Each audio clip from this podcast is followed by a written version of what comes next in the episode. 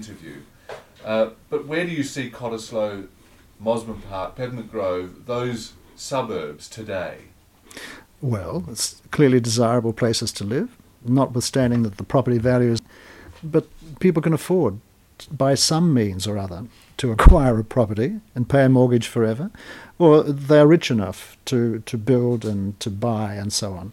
But um, because life, the way we live, has changed, you have to accept that the houses will change. They're much closer together. The new houses are different. Um, the big land allotments are subdivided and broken up. There will be a reversal of that. There will be people who will say we want a big garden again, so they will remove some of these accretions, and you'll get the, the idea of space and a garden. Uh, who knows? We might have people having, if local government would allow it, horses back on private properties. Why not? When you look back at where you came from Yes. and in your house in Cottesloe and you, you look at what exists there today or nearby, what do you think? What do you say to yourself?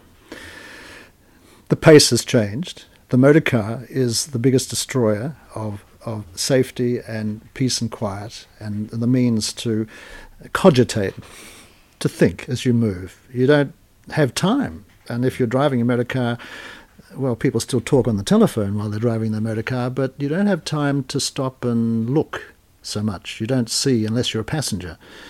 I think the environment has changed physically too. The theatres have gone. The hotels tend to go.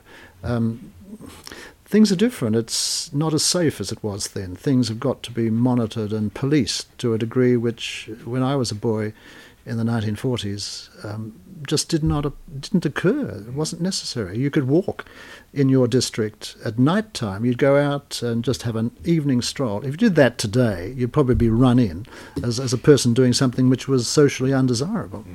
And so what I see is that some of the old landmarks that I've talked about um, are still there. Some of the lifestyle of leisure and pleasure is still there, but there are high fences and there's security and there's cameras and there's a faster lifestyle. So, what would you say in summing up about what you see?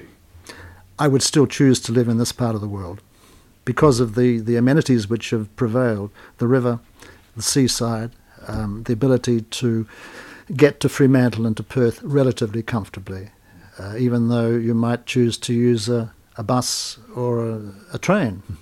Um, with a little bit of care at the right time, it's not too bad. Um, accessible, the amenities are there, um, the lifestyle has changed, and you accept that. Well, Ron, I'm sure we could have talked much longer, but thank you very much for all of your help. It's been great. John, thank you.